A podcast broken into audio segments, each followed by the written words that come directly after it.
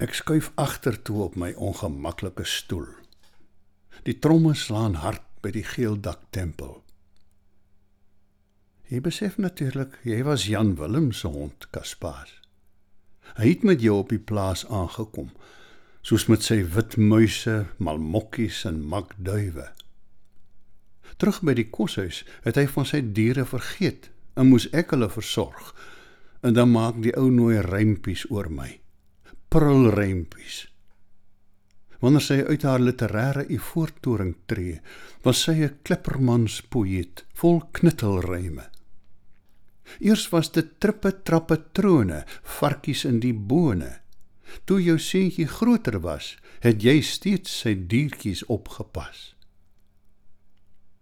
Ek kan nie gekla oor die troeteldiere nie.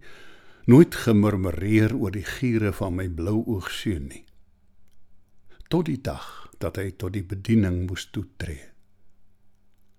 Na, daardie dag Die dood het Magrita weggevat en haar die skryf van treursange na daardie dag gespaar.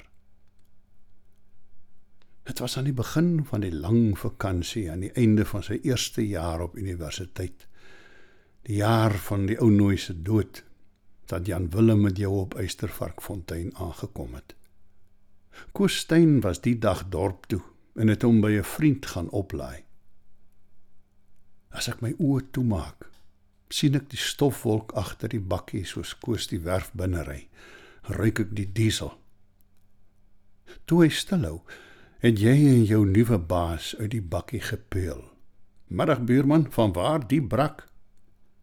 Die swart hond het 'n lang neus en bruin kolletjies bo kan sy oë. Koos wys met sy hand na Jan Willem. Dis 'n doberman pa, 'n doberman pinscher. Hy's opreg met 'n lang stert en hangore. 'n Mens sny nie 'n hond se sterte ore af nie. Dit doen inbreuk op sy regte.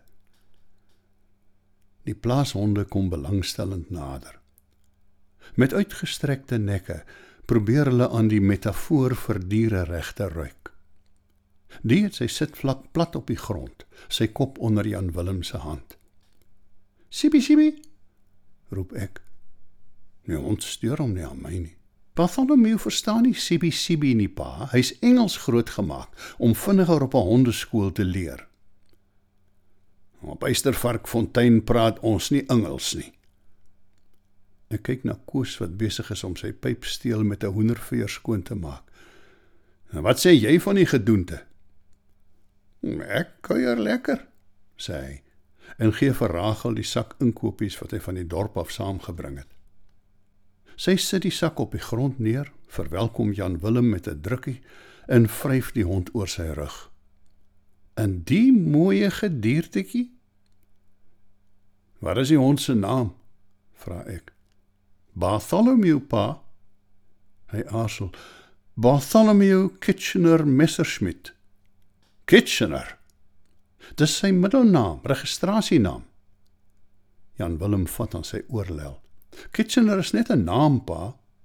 Jou ouma grootjie en die kinders het onder die bosse gelê en kyk hoe Kitchener se gespuis hulle huis afbrand, hulle klein vee se pote vasbind en met die perre uitmekaar.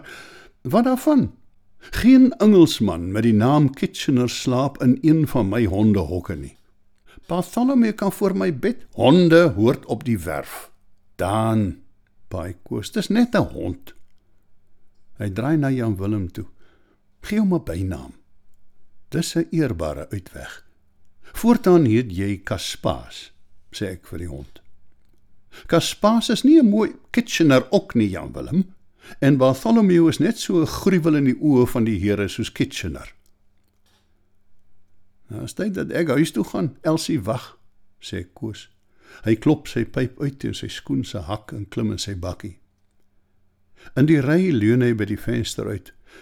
Dan Elsie het vir jou sjokoladekoek gebak, ou seun. Kom drink vanmiddag koffie. Bring jou pa saam. Daar's koeksusters vir hom. En dan kom stel jy jou hond voor aan generaal. Kaspas Bartholomew Kitchener Messerschmidt van der Walt. My dierbare hond. Jy was aan my sy op sterbelaaide aande. wanneer die winde dor oor Eystervarkfontein se kliprandjies waai. Tot jou dood toe was jy my vriend. Snags het jy in jou krakende bamboesmandjie voor my bed geslaap. Bedags was jy 'n verskrikking op die werf. Eers het jy oor 'n boggel 'n voertsek die plaashonde doodgebyt en daarna die katte, poplap en filies.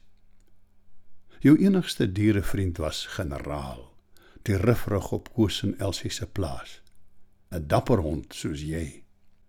Die aand toe die slang my na die Tamati Bredi verlei het. 11 jaar, 7 maande en 12 dae na die ou nooi se dood. Het jy aan my voete gelê na jy jou skaapbeentjies afgesluk het. Rachel is met die bord oorskiet kos kom buis toe. Ek het Mozart se kroningsmis in die CD-speler se gleuf gedruk, nog 'n koppie koffie ingegooi en weer opgekyk in die ou nooi se oë. En toe weg, hoor op na die portrette teen die eetkamermuur. My oorlede pa en ma se troufoto was daar. En myne in die ou nooi se. Hare toe sy haar meestersgraad gekry het in ritsfoto's van Jan Willem van sy doekdra dae af tot sy laaste jaar op universiteit waarna daar geen foto's meer van hom was nie. Niks. Net die kaal muur. My kleinseun se foto kon die verhaal van die van der Walts van Eystervarkfontein verder vertel het maar die was daar ook nie. Ek sou die klein ding se portretjies hang langs die standaard 5 foto van sy pa. Das skief, skoolbaadjie se knoop in die verkeerde gat of by die foto van die hoërskool se eerste rugbyspan. In die middel van die voorste ry, my seun, die kaptein, breë bors tussen die ander bulletjies, gespierde boerseuns. Soos jong olyfboompies sit hulle daar om die vrug van my lendene. Ek is 'n oupa sonder 'n kleinkind Kaspaas.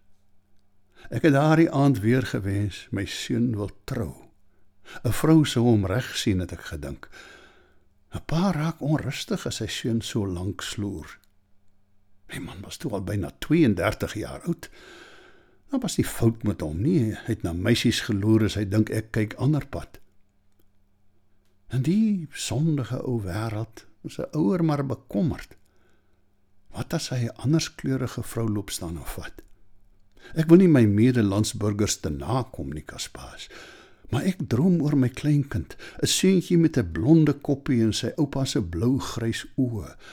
My klein Dani, oupa se aapstert. Toe het ek deur die landbou weekblad begin blaai op soek na die opsitkers. Van haar plek op die kas het die ou nooi my dopgehou. Sy het nie geweet dat ek en jy dokter toe was nie. Ek het opgestaan en wou net haar gesig na die muur toe draai toe jy vir my knor. Ek onthou dit goed. Miskien wou jy nog 'n beentjie hê.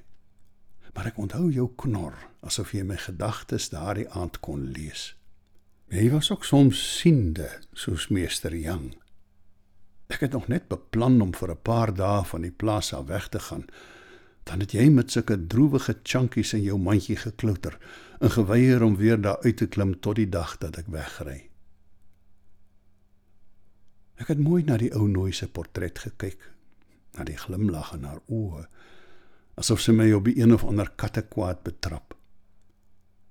"Ey, Magrieta," het ek gesê, "ek sal nooit jou gesig in die hoek druk soos Kitchener se medepligtige Milner met ons boerekinders gemaak het nie." Ek het haar portret geneem en dit in die linnekas gaan toemaak. Gesig na bo sodat sy nie versmoor nie. Toe vryf jy aanhoudend met jou pote oor jou neus.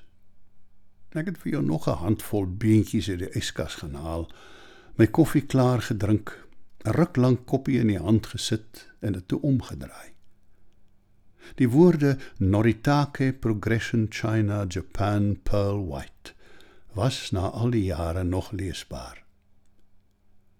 Ek en die ou nooi het op ons witte brood 'n dosyn van die koppies gekoop. En 'n teepot, 'n koffiepot, 'n suikerpotjie en twee bekertjies, een vir melk en een vir kookwater as die tee te sterk getrek was. Toe sy dood is, was nog net die koffiepot oor. Twee of drie koppies en een melkbekertjie. Na my grootvader koppie gebreek het, het Rachel geweet ek drink my koffie net uit een van die koppies. Ek onthou asof dit gister was. Hoe 'n brulpadda by die ou nooi se visdam begin kwak het toe ek die koppie terugsit op die piering, opstaan, die musiek afskakel en vir jou sê I need to have a talk with the late mistress of this house. Die gras langs die voetpaadjie na die begrafplaas was nat teen my enkels. Jou snoet klam in my hand. Die hemel so helder daardie nag, die uitspansel so naby. Ek moes koes of ek het my kop teen 'n ster gestamp. By die begrafplaas se hekkie het ek gaan staan, opgekyk en geluister hoe die Here tussen die sterre asemhaal. En my hand waarmee ek aan hulle wou vat teruggetrek en in my broeksak gedruk en my knipmes vasgehou. Rex caelistis factor coeli et terrae het ek geprewel. Maar jy het weens jou gebrekkige skoolopleiding tussen die Engelse nie my woorde oor die Skepper wat hemel en aarde geskaap het verstaan nie. Die maan het rooi oor die randjies opgekom. Twee jakkalse het droefgeestig aan die kant die fontein met mekaar gesels. Die volstruise het onrustig in hulle kampe rondgetrap. As ek Noag was, het ek vir jou gesê, het ek die jakkalsmannetjie en sy wyfie in die vloedwater versuip. Toe ek die begrafplaas se hekkie oopmaak, hoor ek die stem. Jy soek wit voetjie by jou vrou se graf omdat jy weer wil gaan vry daan van der Walt. Vir die tweede keer daardie aand het ek my hand teruggetrek en in my broeksak gedruk. Ek het omgedraai en huis toe geloop. Die ou nooi uit die linnekas gehaal en haar op die buffet neergesit. 'n Koeksuster in die spens gaan eet en vir jou ook een gegee. Na ek die stroop van my hande afgewas het, is ek terug eetkamer toe. Hy is net bygelowig daan, het ek gesê en by die leeslamp gaan sit. Voor die doodsengel op jou skouer tik, wil jy nog 'n Kaapse draai om die boom van kennis van goed en van kwaad gooi. Jy is 'n man, nie 'n klip nie. Gedra jou soos 'n man. En daar lê die opsitkers toe oop voor my